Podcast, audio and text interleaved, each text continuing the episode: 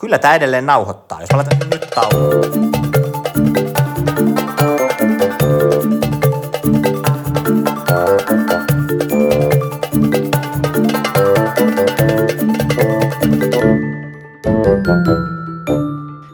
Tervetuloa podcastin pariin, rakkaat podcastin ystävät. Meitä on täällä valtuustopodcastissa jälleen tänään Hannu Oskala. Ja Laura Rissanen. Tämä on ties kuinka mones etäpodcast ja tästä korona-ajasta on tulossa jo uusi normaali. Vai onko? Niin, no ei, mä en halua, että tämä on uusi normaali. Mä oon jotenkin niin Tämä on musta ihan tyhmää, vaikka mä nytkin näen sut tämän Zoomin välityksellä ja meillä olisi Hannunkaan hienot tiimipaidatkin, että harmillisesti tätä ei nyt sitten kukaan näe, niin että meillä on ti- tiimipaidat. Ja mä oon ihan kyllästynyt siihen, että ihmisiä ei tapaa livenä, että et, et ei näe Zoomit ja Teamsit ja mitä näitä nyt on, niin ei näe kyllä semmoista niin kuin live-kontaktia korvaa. Ainakin mulla on sellainen olo, että mä oon tyhmempi, vielä tavallistakin tyhmempi tällä tavalla niin kuin etäaikana. Et siis jotenkin siihen ihmisten välisessä kanssakäymisessä nimenomaan naamatusten jotenkin ajattelu ja ajatukset jollain tavalla muuttuvat vielä paremmiksi. Et ei se, ei tämä kyllä, ei tää kyllä ajat pelkkä tämä etäily kaikkea sitä inhimillistä kommunikaatiota. Ei, se on ihan totta. Mutta hei, valtuusto kokoontuu keskiviikkona taas etäkokoukseen. Meillä on tänään myöhemmin tässä lähetyksessä vieraana valtuuston puheenjohtaja Otso Kivekäs, joka kertoo meille millaista on johtaa etäkokousta. Mutta mun, tota, meidän kuusivuotias sanoi mulle torstaina, että äiti, sinä olit kokouksessa äsken puheenjohtajana. Mä sanoin, että mistä sä sen tiesit? No, koska sinä sanoit vain ihmisten nimiä, et sanonut muuta. Ja sitten sanoit, että onko kommentoitavaa. Niin sitten mä ajattelin, että kauheata, että mun lapset on, lapset on oppinut tunnistamaan jo, että, että koska äiti on puheenjohtajana kokouksessa ja koska sitten ihan vaan muuten kokouksessa, että, että koronajan lapset tietävät senkin. No näin juuri. Ja meillä on ensimmäisenä valtuuston listalla täällä luvassa kyselytuntia. Voisi kuvitella, että se olisi aika lailla korona-aiheinen. Ymmärtääkseni siinä, kun meillä on perinteisesti aina kaksi kysymystä, niin ensimmäinen puolikas tästä kyselytunnista tullaan käyttämään vain koronatilanteeseen. Niin, näinhän on käytetty edellisissäkin valtuuston kokouksissa, vaikka ne ei, ei ole ollut varsinaisesti edes kyselytuntia agendalla, että koska kyllä se tietysti, tietysti kiinnostaa. Ja pormestarihan on tässä taas terhakoitunut viime päivinä, kun on, on saanut vähän kommentoida valtiovallan väitteitä esimerkiksi suojamaskien riittävyydestä, että, että kyllä nämä on nämä paikallispoliitikot täällä tota, niin Suomessa kuin maailmalla niin ottaneet koronassa johtavaa roolia. Että kyllä mulle tuota, Amerikastakin on seuraillut siellä Governor Cuomon meininkiä ja, ja meillä sitten pormestaria ja pormestaristoa. On, ja kyllä tässä ymmärtää sen, että miksi valta, valtaa on hajautettu ja miksi sen pitää olla hajautettua kuntatasolle. Että, että tässä tuntuu hassulta, että esimerkiksi tämä koulut on suljettu samalla tavalla koko maassa. Niin. Kun se, sekin voisi olla erityisen hyvin, se voisi olla nimenomaan kuntakohtainen liittyen siihen, että mikä sen kunnan koronatilanne on. On, on. Ja sitten jossain kunnissa varmaan pystyttäisiin esimerkiksi testausta koululaisten osalta suorittamaan aika paljon ripeämmin kuin sitten taas isoissa kaupungeissa ja muualla. Että, että kyllähän tämä, kuten päivän Helsingin Sanomissakin taas todettiin, että et, et kun tää, se koulujen sulkemisen, kun sillä on vaikutus niin moneen asiaan, että ei vaan niihin oppimistuloksiin. Et se, niiden osaltahan tietysti uh, oppilaat on tosi eriarvoisessa asemassa riippuen siitä, että mikä se kotitilanne on, mutta että, että kun koulu on niin paljon muutakin, että kun se on, sitä sosiaalista merkitystä ei voi vähätellä yhtään. Ja, ja sen takia tietysti se, että jos kouluja ehkä voisi vaikka vähän porrastaa ympäri Suomen vähän just siihen tautitilanteeseen liittyen avata, niin se varmaan olisi ihan hyvä. Kyllä, ja se sehän oli aivan perusteltu toimenpide pistää kaikki kiinni, koska me, me oltiin tosiaan sohittiin pimeässä vielä kuukausi sitten, mutta koko ajan tämä tieto myös tästä epidemiasta paranee. Tällä viikolla oli tullut esimerkiksi Lancet-julkaisussa arvioita siitä, että, että mikä tämän koulujen sulkemisen toimenpiteen yleinen vaikutus on ollut, ja siinä todettiin, että se oli aika matala.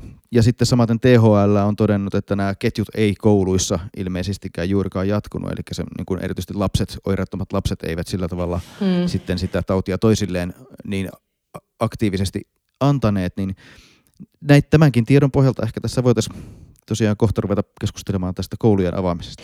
Kyllä, ja yhteiskunnan avaamisesta muutenkin, että, että nythän me on nähty, että, että semmoisissa maissa, jotka on meille aika vertailukelpoisia, niin kuin esimerkiksi Pohjoismaat, että niissä on aika samaan aikaan tämä virus saapunut, ja, ja tota, siellä Norjassa ja Tanskassahan jo availlaan yhteiskuntaa ja on tehty päätöksiä siitä, että milloin kouluja avataan. No tietysti Ruotsi on sitten oma tarinansa ja senhän me näemme sitten vuoden päästä ehkä, että oliko tämä Ruotsin tarina tälläkin kertaa semmoinen Hannu Hanhien tarina vai ei. Kyllä, kyllä. Viimeisessä erässä tehdään viisi maalia ja tapetaan 5000 vanhusta, että kyllä se varmastikin on sitten ihan voittajan valinta. Näin se menee, mutta mitä siellä on valtuustolistalla muuta kuin tämä kyselytunti? No tämä on itse asiassa aika simppeli valtuusto sinällään. Siellä on nuorten aloitteet, sitten on kuntalaisaloitteet ja sitten on se Hernesaaren suuri osa yleiskaava, joka siirtyi viime kokouksesta sitten suorilta tähän kokoukseen. Joo. Kysellään siitäkin sitten Otsolta tarkemmin, että miksi näin. Joo, ja nuorten aloitteet ja kunnan asukkaan aloitteet molemmat on nyt syksyltä, eli vaan viime niin kuin puoli, puoli, puoli vuodelta. Tästä me on aikaisemminkin puhuttu, että nämä aloitteet on siirtynyt niin, että niitä käsitellään kahdesti vuodessa, ja tota, nyt oli selvästi nuorten aloitteissa tämmöinen niin kuin laskupiikki, että niitä oli selvästi vähemmän kuin aikaisemmin, ja mä itse ajattelin se, että kun meillä – on nyt tämä oma stadi, hieno uusi osallistuvan budjetoinnin järjestelmä, joka oli siis menestys viime syksynä ensimmäisen kerran, niin se on varmasti johtanut siihen myös nuorten aloitteiden osalta, että ne on vähentynyt. Mutta tota, se, mistä mä itse ilahduin, oli nuorisoneuvoston lausunto, koska nuorisoneuvoston lausunnossa tällä kertaa todettiin, että tällä kertaa heille ei ole huomauttamista tähän prosessiin. Et kun aina aikaisemmin nuoris- Aivan. nuorisoneuvosto on huomauttanut siitä, että prosessi ei, ole, prosessi ei ole läpinäkyvä ja prosessi ei anna heille tarpeeksi arvoa ja heidän, heidän aloitteilleen niitä, niihin vastaukset ei ollut kauhean perusteellisia, niin tämä oli musta tosi hyvä, että kiitos kaupungin hallinto, että näihin vastaamiseen – ja vastaamisprosessiin on selvästikin panostettu. Kyllä, täällä, täällä nuorisoneuvosto toteaa, että vastaukset ovat kattavampia, konkreettisia ja paremmin perusteltuja. Mm. Hyvä näin. Hauskaa sinällä, että, että sitten näistä aloitteista useampi taisi olla nuorisoneuvoston jäsenten tekemiä ja sen huomasi kyllä myös siinä aloitteen kielessä, että nuori oli päässyt harrastusluonteisesti tutustumaan kaupunkiin ja hallintokieleen, että siellä mahdollistettiin ja kaikkea muutakin tällaista, mikä tuntuu tutulta jargonilta. Se on totta. Se on vaan Hannu kateellinen, kun sä oot silloin 16-vuotiaana vaan soittanut jotain, etkä kirjoittanut aloitteita. Niinpä, niin. taiteilu ja viettänyt huonoa elämää, enkä, enkä suinkaan tota, niin. harrastanut hallintoa. Niin, ajattelin, kyllä kun sä siellä ollut Savonlinnassa nuorisovaltuustossa, niin olisi ollut kyllä varmaan ihanaa. Mutta hei, sitten kunnan asukkaan aloitteet, täällähän on tietysti klassikko joukossa kunnan asukkaan aloitteissa. Tietenkin Mikä on. se on se klassikko? No, El Klassikko on tietenkin äh, Malmin lentokentän säilyttäminen. Mm. Näin on, mutta kunnan asukkaat, kunnan asukkaat on tuota sen, sen lisäksi tehnyt musta ihan tämmöisen reippaan, joku kuntalainen on tehnyt ihan reippaan siitä, että – että tota Helsinkiin pitäisi istuttaa miljoona uutta puuta. Ja tässähän mennään ihan reippaasti yli esimerkiksi sen teidän vihreiden oman aloitteen, jossa te esititte 100 000 uutta puuta. Että miten vihreät on ollut näin vaatimattomia, kun, kun kuitenkin tota, kuntalainenkin vaatii jo miljoonaa. Niin, en mä tiedä. Jos, jos istuttaisiin pienempiä puita, niin ehkä niitä sitten mahtuisi miljoona. bonsai-metsä johonkin, niin se olisi sitten niin kuin – olisi tämä tavoite saavutettavissa. Mutta siis aloitevastauksessa Anni Sinnemäki vastaa, kaupunkiympäristön apulaispormestari vastaa hyvin, että 15 vuoden aikana aiotaan istuttaa ainakin 100 000 puuta lisää Helsinkiin, ja sehän on ihan hyvä tavoite. Ne luo viihdyttyisempää kaupunkia. Niin, mutta siis se on vain 10 prosenttia nyt tästä, tästä kuntalaisen aloitteesta, mutta tota, äh, tässä, niin kuin, tässä, tässä vastauksessa ja aloitteessa, aloitteessa, aloitteessa niin käydään keskustelua siitä, että mikä se on se tarvittava tila. Mutta tämmöisiä aloitteita kaupunkilaiset, kaupunkilaiset meille tekee. Kyllä. El Klassikohan toki takaa sen, että kun täällä on tämä tosiaan tämä Malmi, että siitähän siis sitten varmasti valtuustossa keskustellaan. Mutta eikö nämä ole niin nämä, nämä aloitteet, että näähän siis merkitään vain tiedoksi ja nämä suoritetut toimenpiteet, mutta tähän liittyen voi tehdä ponsia. Juuri näin totta kai voi tehdä ponsia. Mm. Ja eiköhän tullakin tekemään sitten jälleen. Mutta tuota, tuota, täytyy sanoa vielä tuosta, että, että tässä aloitteen vastauksessa kerrotaan, että Helsingissä on arvilta noin 30 000 katupuuta. Ja mä en tiedä, onko se jossain julkisesti saatavilla, todennäköisesti on, mutta mulla taitaa olla tuolla kirjahyllyssänikin tallella sellainen julkaisu, jossa on siis jokainen näistä katupuista on Helsingin kaupungilla sellaisessa tietokannassa ja sitten se on ää, siinä on ikään kuin se on geotagattu, että tiedetään missä se on. Eli se on ihan t- niin kuin uskomatonta, että miten tarkasti me tosiaan tiedetään, että montako katupuuta meillä on ja missä ne sijaitsevat ja mikä niiden laji on ja mikä niiden kunto on ja niin poispäin. Joo, se on, tota, kyllä, se on kyllä hienoa, että kyllä Helsinki pitää huolen myös puuomaisuudestaan, että ei vain, ei vain muusta omaisuudesta. Kyllä. Haluatko Hannu sanoa tuosta Hernesaaren kaavasta jotain? Me ollaan kyllä muistaakseni puhuttu siitä täällä podcastissa useampa, useampaan otteeseen, mutta siksipä sanon taas kerran sen, että tämä on siis isoin yksittäinen osa yleiskaava, joka me ollaan käsitelty. 7600 uutta helsinkiläistä. Kyllä, ja se on, se on yhä se on upea kaava ja yhä olen iloinen siitä, että se aikanaan pyöräytettiin vielä kerran valmisteluun, että saadaan siitä tosiaan 7600 ne asunnot. Ja ehkä tuossa kun taas avasin sen kartan ja vähän kat- katselin sitä, niin ehkä se suurin ja semmoinen yleisluontoisin ajatus, mikä siitä tulee, on, se, on sekin, että miten tämä kaupunkisuunnittelu ja kaupungin rakentaminen on muuttunut ihan parissa kymmenessä vuodessa. Että viimeksi, kun sinne Eiran rantaan rakennettiin niitä uusia kerrostaloja, oliko se sitten 90-luvun loppua, mm. niin nehän on niin sanottuja pistetaloja, eli sellaisia lähiömeisiä yksinäisenä seisovia kerrostaloja. Niitä taitaa olla viisikö kappaletta, niitä siinä on. Erittäin korkeatasoista rakentamista sinällään, mutta ne on tosiaan yksittäisiä taloja. Ja tähän tulee nyt sitten ihan tämmöistä kaupunkimaista korttelikaupunkia. Että Joo. Tällä, tällä tavalla politiikka on muuttanut maailmaa. On. Tässä Hernesaaressa toki se niin kuin edelleenkin ne liikenneyhteydet hän huolettaa, tämähän nousi kaupungin hallitusvaiheessakin esiin, että, että se, sen, niiden ratkaisuiden osalta niin varmasti, varmasti vielä mietitään, että miten me saataisiin se sujuv, sujuv, sujuvammaksi ja varmistettu, että siellä ei synny semmoista liiallista sumppua. Tämähän mulla toki olisi ratkaisu, mutta ei, ei mennä nyt siihen mutta sen takia sinne rakennetaankin ratikka. Mutta hei, otettaisiko tässä vaiheessa, ennen kuin ruvetaan puhumaan syvällisemmin ratikoista tai tunneleista, että otettaisiinko kaupunginvaltuuston puheenjohtaja Otso Kivekäs sisään? Näin tehdään. Tänään, kun me nauhoitetaan tätä, on siis tosiaan lauantai 18. päivä huhtikuuta, mikä tarkoittaa sitä, että tasan vuoden kuluttua on seuraavat kuntavaalit. Ja tässä siis vielä Helsingin valtuustollakin on vuosi aikaa tehdä erinomaisia päätöksiä. Ja niitä tehdään nyt etänä. Ja meillä onkin täällä vieraana nyt äh, valtuuston puheenjohtaja Otsa Kivekäs. Tervetuloa. Kiitos, kiitos. Sä oot ollut meillä aikaisemminkin vieraana, mutta haluttiin ottaa sut nyt tähän näinä poikkeusaikoina meille vieraaksi kertomaan, että miltä tuntuu johtaa etävaltuuston kokousta. Miten, miten se sujui? No olihan se aika jännää, että tämä oli mun tietääkseni, kun Helsingin valtuusto puolitoista viikkoa sitten kokoontui ensimmäiseen etäkokoukseen, se on mun tietojeni mukaan se oli ensimmäinen ison kaupungin valtuusto aina varmuudella Suomessa ja ehkä koko maailmassa. Mä en ole kuullut, että muualla olisi tällaisia järjestetty. Ja vielä kaksi viikkoa sitä ennen oli hyvin epävarmaa onnistuuko se teknisesti ja oli myös vähän epäselvää, missä menee juridiset rajat, että miten pitää tulkita – erilaisia tilanteita. Että se vedettiin pikkasen riskillä, mutta perusajatus, miten mä tässä mä oon nähnyt tämän, on, että demokratia ja sen instituutiot on kuitenkin keskeinen osa meidän yhteiskuntaa. Se on se, miten meidän yhteiskunta toimii. Ja kun me ollaan poikkeusoloissa, niin sitten niiden pitää toimia sopeutuen poikkeusoloihin. Eli me ei laiteta valtuustoa tauolle, vaan me vaan haetaan ne ratkaisut, millä näissä olosuhteissa on mahdollista toimia. Niin, ja olihan se tietysti niin kuin jännä kokemus omasta makuuhuoneesta käsin vetää valtuuston kokousta. Ja oli siellä niin kuin jotkut, joitakin ongelmakohtiakin, mutta yllättävän hyvinhän se meni. Joo, yllä, yllättävän hyvin tosiaan, ja jos, jos vertaa siihen, mitä on nähnyt nyt sosiaalisen median kautta, että millä tavalla tuo Euroopan parlamentti hoitaa äänestyksiään, niin kyllähän tämä Teams-kokous oli kohtuullisen sujuvaa kuitenkin nimenhuutoinen. Europarlamentti äänestää jotenkin sillä tavalla hämmentävästi, että jokaista äänestyksestä tulee sähköposti jokaiselle mepille, joita on Laura montako sataa? 600? Enemmän, jotain kahdeksan. No on niin, en mä enää muista. Eikö niitä ole yli seitsemän? Yli ei, yli 700. Nythän niitä on vähemmän tietysti, kiitos Brexitin. Niin, jo, jo, jokaiselle heille tulee sähköposti, johon sitten heidän pitää ottaa se ja printata se sähköpostista se äänestyslappu ja sitten se pitää faksata takaisin sinne jotenkin sinne Euroopan parlamentin. Että se, että se, se ei ollut vielä ihan semmoinen niin täydellinen digiloikka siellä Brysselissä. Joo, että kyllä mekin mietittiin, että siis onhan toi vähän kömpelyä 85 nimeä lukea läpi.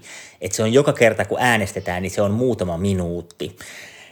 Mutta sitten ei siis Teamsissa ei ole suoraan sisäänrakennettuna äänestystoimintoa ja vähän mietittiin, että voiko meillä olla joku toinen järjestelmä siinä rinnalla. Joissakin kunnissa ilmeisesti on sellainen päätöksentekojärjestelmä, jossa on äänestys sisäänrakennettuna, mutta sitten Helsinki ollen Helsinki, seuraavaksi ruvetaan kysymään tunnistautumista.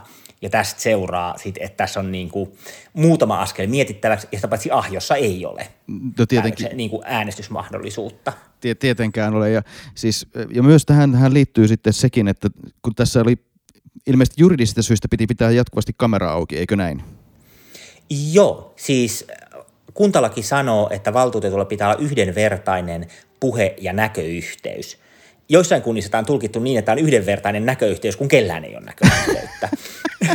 Mutta tämä oli taas tällainen lainsäädäntö, että itse en olisi uskaltanut lähteä oikeuteen, että sitten katsotaan, että kaatuuko joku meidän kaava sen takia, että me ollaan tehty tällainen. Niin sen takia kamera piti olla ja kamera piti toimia. Mutta to, toihan on toisaalta sitten just tässä äänestystilanteessa se takaa, takaa ja ehkä vähän paremmin sitä, että siellä ei sitten ole kukaan pistooli ohimolla osoittamassa, että nyt sun pitää tässä ponsi äänestää tähän suuntaan. Joo, ja tämä siinä on ajateltu, kun itse asiassahan meillä ei ollut mitään vahvaa tunnistautumista. Että me ollaan lähetetty linkit ihmisille ja sitten sieltä tupsahtaa ihmiset osa kaupungin tarjoamilla koneilla, osa omilla koneillaan, suurin osa niin, että he näkyvät oikealla nimellään, joku näkyen lapsensa nimellä ja niin edelleen.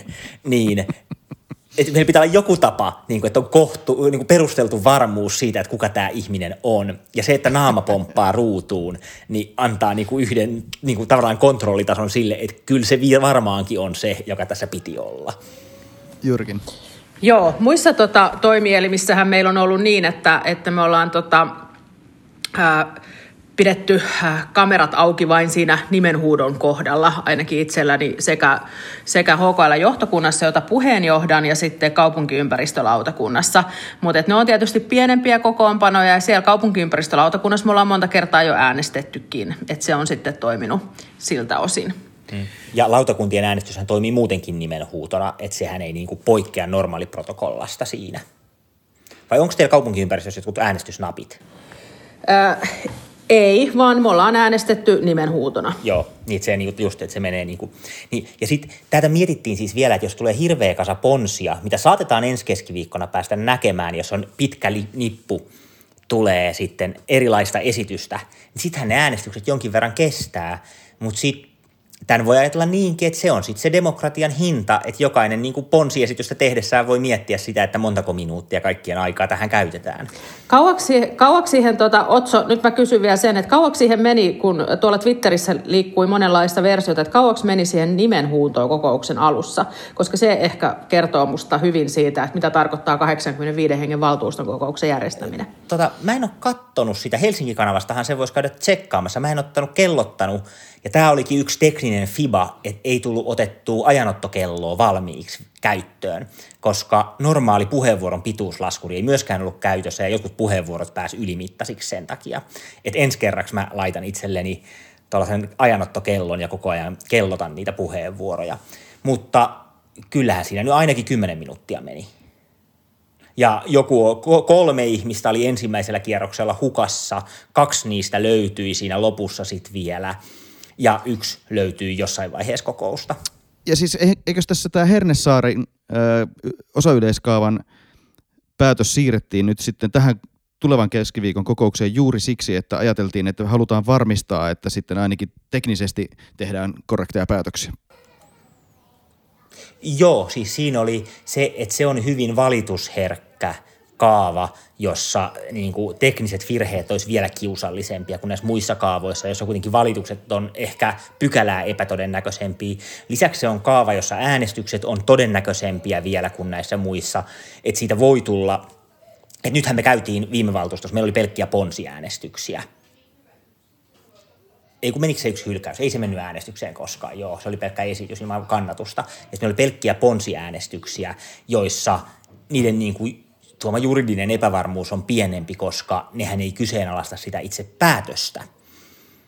Eli tässä niin kuin sitä, että juridiikka, kun ei ole niin kuin eksakti tiede, niin se, että ensinnäkin että on tehty kaikki, mitä on vaan suinkin keksitty sen varmistamiseksi, että ihmiset on kokouksessa läsnä ja että kukaan ei jää vahingossa ulos. Ja sen lisäksi tietysti niin kuin riskejä vähentää se, että jos niin kuin päätös olisi kuitenkin niin kuin siitä yhdessä, jos, jos jonkun kohdalla onkin joku yhtäkkiä hankaluus, että ei pääsekään äänestykseen paikalle teknisen ongelman takia, niin että jos kuitenkin äänestys on niin kuin käytännössä varma, että se ei, se ei olisi vaikuttanut millään tavalla, niin se myös vähentää sitä juridista riskiä, koska siellä, siellä sitten niin kuin mahdollisesti hallinto-oikeus pääsisi näitä sitten ihmettelemään. Ja toki myös varmasti Hernesaaren kaavahan voi olla joillekin ryhmille haastava myös oman dynamiikkansa kannalta, että varmasti niin kuin itse voin vaan muistella vanhoja ryhmänjohtaja-aikoja, niin kuin Laurakin, jotka olemme molemmat tästä hommasta päässeet onneksemme, että sehän on varmasti hyvin erilaista pyrkiä ryhmän niin kuin, kokous- ja äänestyskäyttäytymisestä käymään rakentavaa dialogia valtuutettujen kanssa, jos ne on jokainen kotonaan, kuin jos ne on siinä samassa huoneessa. Se oli erittäin diplomaattisesti muotoiltu. Ö, mutta siis syksyllähän siirtyy nyt ainakin aloitekäsittelyjä, eikös näin? Siirtyykö ne jotain muutakin? Ää, aloitteet ja ponnet lykättiin nyt sillä tavoin, että kaikki määräajat lykkääntyy tonne syys-lokakuun vaihteen tienoolle. Eli se tarkoittaa, että mitään aloitteita ja ponsia ei ole pakko käsitellä nyt. Joissakin lauta, että laut, ja se laitettiin tarkoituksella sen verran kauas, että lautakuntienkaan ei ole pakko käsitellä niitä tässä vielä kevätkaudella, jos on kiireistä. Että esimerkiksi voi hyvin olla, että sotelautakunnalla saattaa olla pikkasen kiireitä tai vaikea ennakoida. Mm. Voi, voi olla niin. millä tahansa lautakunnalla no. kiireitä, kun tämä tilanne osuu kaikenlaisiin suuntiin. No uskoishan tavallaan, että itse asiassa kaikenlaisilla lautakunnalla onkin kiireitä. Ja tota, mä itse, itse olen miettinyt sitä, että oletteko te arvioinut sitä, että tullaanko syksyllä ehkä tarvitsemaan u- nyt tietysti kaikki lähdemme siitä, että syksyllä voi jo, syksyllä voi jo varsinaisesti kokoustaa, mutta että tullaanko syksyllä ehkä tarvitsemaan lisävaltuuston kokouksia. Ja entäs sitten kevään osalta, niin onko suunnitelmissa perua jotain nyt jo nyt kalenteroituja kokouksia vai ollaanko ajateltu, että kaikki pidetään? Alkuvaiheessa, kun tämä epidemia alkoi, niin silloinhan varauduttiin perumaan mahdollisimman paljon kokouksia, mutta sitten kun päästiin siirtymään etäkokouksiin, ja ne on todettu itse asiassa suhteellisen toimiviksi, niin sitten sen jälkeenhän tähän perumiseen ei ole enää lähdetty. Et valtuustoon tulevia asioita on niin kuin taidettu joitakin vähän, ly- tai niitä nyt on lykkäilty joitakin kertoja, ettei tulisi liian pitkiä näistä ekoista etäkokouksista. Mutta toistaiseksi ei ole siis mitään lähdetty perumaan, vaan Helsinki sopeutuu tilanteeseen ja jatkaa toimintaa näissä olosuhteissa. No miten tapahtuu sitten, kun tämä poikkeusaika päättyy? Tullaanko etäkokouksia jatkamaan vai onko sitten, sitten fyysinen läsnäolo palautuu normaaliksi ja yleiseksi käytännöksi heti. Niin siis, mikä juttu tämä oli, että poikkeusaika päättyy? Tämä on aika niin kuin, reippaita oletuksia sisältävä. tota, niin. Hannu ja minä ollaan optimisteja. Niin, tota, siis totta on jo totta kai niin kuin poikkeusaika muuttuu jossain vaiheessa, siitä tulee jonkinlainen uusi normaali, joka ei enää ole poikkeusaika, mutta paljonko se eroaa poikkeusajasta, niin toivottavasti eroaa jonkin verran sentään. Tota, Tässähän me tehtiin etäkokouksia koskevat hallintosääntömuutokset tehtiin sellaisiksi, että etäkokouksiin voidaan koska tahansa siirtyä, että ne ei ole sidottu siihen, että on pandemia ja ne ei ole sidottu sinänsä mihinkään määräaikoihin.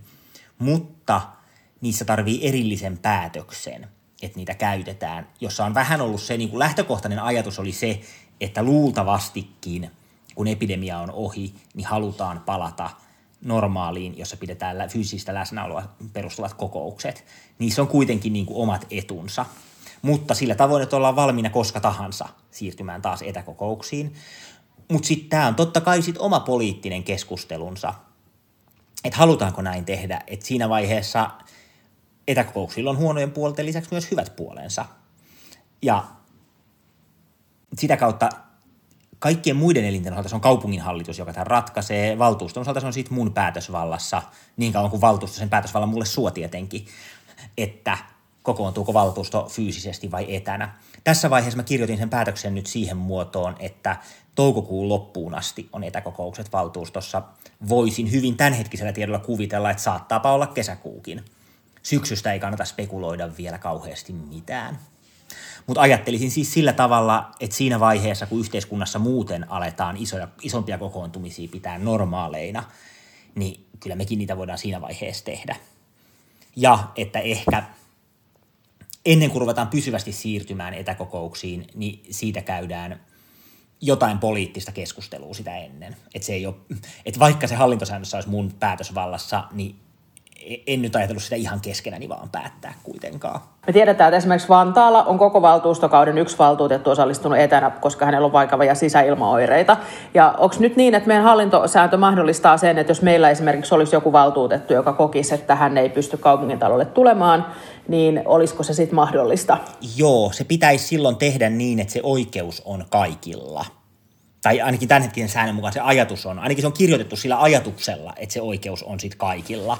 Joo. Toki siis meidän valtuutetuthan ovat fiksuja ja keskusteluun kykeneviä ihmisiä, että jos olisi tällainen tilanne, että yhden ihmisen on mahdotonta osallistua, mutta muutoin pidettäisiin toivottavana, että osallistutaan fyysisesti, niin kyllä se keskustelemalla varmaan ratkeaisi niin, että melkein kaikki on paikalla ja sitten se yksi ja ehkä joskus joku muu tulee etänä. Joo. Mutta tässä siis vielä tämä, kun alun perin lähdettiin miettimään, voiko valtuustot ylipäänsä kokoontua etänä, silloin tästä aloitettiin keskustelua, mitä tästä oli niin kuin teknisiä duubioita, että ei sellainen voisi onnistua, tai tek- teknisjuridisia, niin sitä jos miettii tässä tilanteessa, meillähän on valtuustossa, meillä on aika monia eri riskiryhmiin kuuluvia ihmisiä, ihan jo iänkin puolesta useita. Ja käytännössähän se tekisi heille niin kuin melko lailla mahdottomaksi osallistua joo, joo, kokouksiin. Joo. Ja se ei, se olisi demokratian kannalta ongelmallista. Että tämä etäkokoukset tähän koronatilanteeseen on ollut kyllä niin kuin mun nähdäkseni välttämättömyys. Näin on. Mutta hei, nyt mä haluan kysyä sinulta jotain ihan muuta kuin koronaa, koska tota, korona alkaa tulla kaikilla korvasta ulos. Ja se, että niin kuin tuossa alussa mainitsin, niin tosiaan tänään on tasa vuoli, vuosi kuntavaaleihin. Niin mitä isoja asioita sä näet, että, että tällä valtuustolla vielä on edessään? Vai onko, onko, sen, onko tämän valtuuston loppukausi pelkkää koronajälkihoitoa? No se on jo sinänsä aika iso asia, että jos miettii, että nyt tämänhetkisillä tiedoilla me saatetaan tehdä tänä vuonna niin kuin puoli miljardia heikompi tulos kuin mitä oli budjetissa. Mikä, se, että mitä voisin toivoa, että maan hallitukselta joku osa siitä tulee, mutta tuskin kaikkea. Ja sitten meillä on kaupungin niin kuin suuri osa elinkeinoista on niin kuin ihan raunioina. Että siitähän tulee ihan valtava jälleenrakennus. Se on niin iso projekti, se, ja se jälleenrakennuspuoli, siis varmasti tässäkin tulee niin kuin taas valtion puolelta jotain, mutta kun se iskee nimenomaan Helsinkiin paljon enemmän kuin minnekään muualle, niin ne korjaustoimiakin meidän on pakko tehdä niitä kaupungin tasolla, ja meillä onneksi on siihen kohtuullisen hyvin kykyä niin kuin sekä toimintakyvyn että rahallistenkin resurssien puitteissa, että on mahdollista jotain tehdä, niin tämä tulee olemaan asiana tosi paljon isompi kuin juuri mikään. Sitten mitähän muuta, no varmaan se niin roikkumaan jäänyt keskustatunneli häntä on sieltä pakko siivota pois. Mutta kyllähän tämä korona aika paljon laittaa uusia. Totta kai kaikki niin kuin jatkuu, mitä on suunniteltu, että tavallaan maailma jatkuu niin kuin ennenkin, mutta sitten se toisaalta menee tosi paljon uusiksi tavoilla, joita on vaikea ennakoida. Et jos pitäisi veikkaamaan ruveta, niin mä sanoisin, että niin työllisyyskokeilun kautta työllisyyspolitiikka, kaupungin työllisyyspolitiikka nousee ihan toisenlaiseen rooliin kuin se on aiemmin ollut, ja kaupungin elinkeinopolitiikka samaten. Et mehän nyt niin kuin yhtäkkiä ollaan taho, joka jakaa merkittäviä elinkeinotukia – nyt ensin erilaisilla alennu, vuokra-alennuksina anteeksiantoina, ja nyt sitten tulee nämä niin tuet, mitä kaupunki jakaa suoraan. Ja sehän ei jää siihen, vaan tämän koronakriisin, talouskriisin jälkihoito osuu kaupungille paljon enemmän kuin mitä me on totuttu. Mm. Joo, se on totta. Luojan kiitos. Helsingillä on tosiaan siihen varaa, että siis oikeastaan jos katsotaan suomalaisten kuntien niin kuin taseitten kondista tällä hetkellä, niin Helsinki on lähestulkoon ainoa kunta, jolla siihen aidosti on varaa.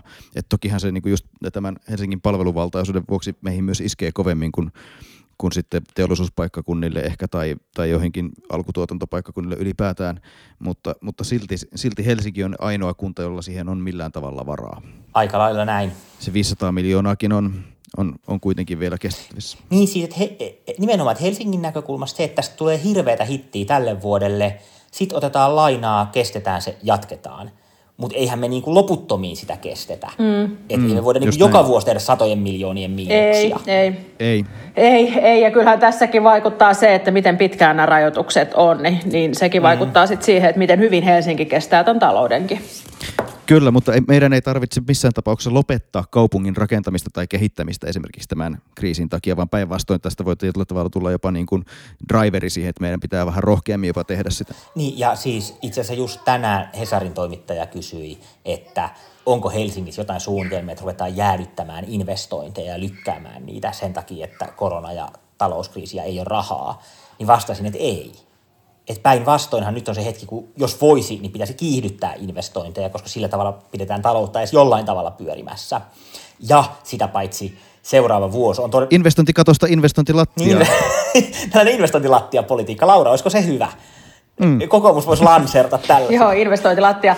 Niin, kunhan se olisi, ei kun vähän kannattaisi jostain investointitunneli. että tämä on, niin se, tämä on se, mikä mun pitäisi tähän saada. Joo. Mutta Heikki, tota, kiitos Otso. Tämä oli oikein tota, mielenkiintoista ja nyt on siis edessä vielä ainakin useampi, useampi tota, etävaltuustokokous, joita suosittelen kyllä sieltä Helsinki-kanavalta seuraamaan. Ne on ihan hauskoja. Siinä pääsee näkemään myös valtuutettujen kirjahyllyjä. Mikä siinä muuten onkin, että ihmiset valitsee tämmöisten niin kokousten taustaksi aina sen kirjahyllyn? Että pitääkö meidän kertoa, että, että kirjoja on? No, pitäähän sitä vähän poseerata. Mä jouduin tosiaan tekemään valinnat sen perusteella, että missä huoneessa on lukittava ovi, ettei lapset hypi silmille ihan liikaa siinä kesken kokouksen. Mutta samalla totta kai piti laittaa tällainen niinku kiva vihreä metsätapetti taustalle, että tulee tällainen, niinku, että vihreiden edustajana täällä. Nyt tietysti onneksi Teamsin uuden päivityksen myötä siihen voi valita minkä tahansa taustakuvan, joten sit voi sinne ra- rakentaa sit sellaisen Bodleian libraryin kuin haluaa sinne taakseen, että sillä voi viestiä vielä enemmän. Niin, Aivan. Nyt jännityksellä odotamme, millaisia taustakuvia ensi keskiviikon valtuustossa on. Mutta tota, hei, kiitos, kiitos Otsolle ja tota, kiitos, kiitos. tsemppiä etäkokouksen johtamiseen. Yes, mahtavaa. Hei, kiitos paljon. Hienoa, että saatiin Otso taas vieraaksi ja lähettäkää meille muuten ideoita, että ketä haluaisitte kuulla näissä meidän valtuustopodcasteissa. Ei olla hetkeen taas muistettu pyytää, pyytää sitä ja varmasti tässä nyt taas kahden viikon kuluttua valtuusto kun kokoontuu, niin, niin mekin, siis, mekin silloin kokoonnumme taas näiden etäyhteyksien päähän. Miksi, miksi, miksi? Ehkä, ehkä kahden viikon kuluttua voidaan olla jossain puistossa esimerkiksi riittävän sosiaalisen etäisyyden päässä toisistamme. No en mä tiedä, kepulaisethan haluaa rajoittaa nämä, nämä niin kuin tapaamiset kahteen ihmiseen, että katsotaan mit, mitä siitäkin sitten. Mutta, mutta, mutta meitä on vaan kaksi. Aivan, se on ihan totta. Jos ä, ä, sääherrat sen sois, niin mehän voidaan tehdä tämä vaikka tosiaan jossain puistossa. Näin tehdään. Mutta hei, hyvää huhtikuun jatkoa, rakkaat podcastin kuuntelijat. Kyllä, ja hyvää etävappua myös. Niin, etävappu sekin tulee. Kyllä. Olkaa siis kiltisti etävappuna. No niin. Moi moi. moi, moi.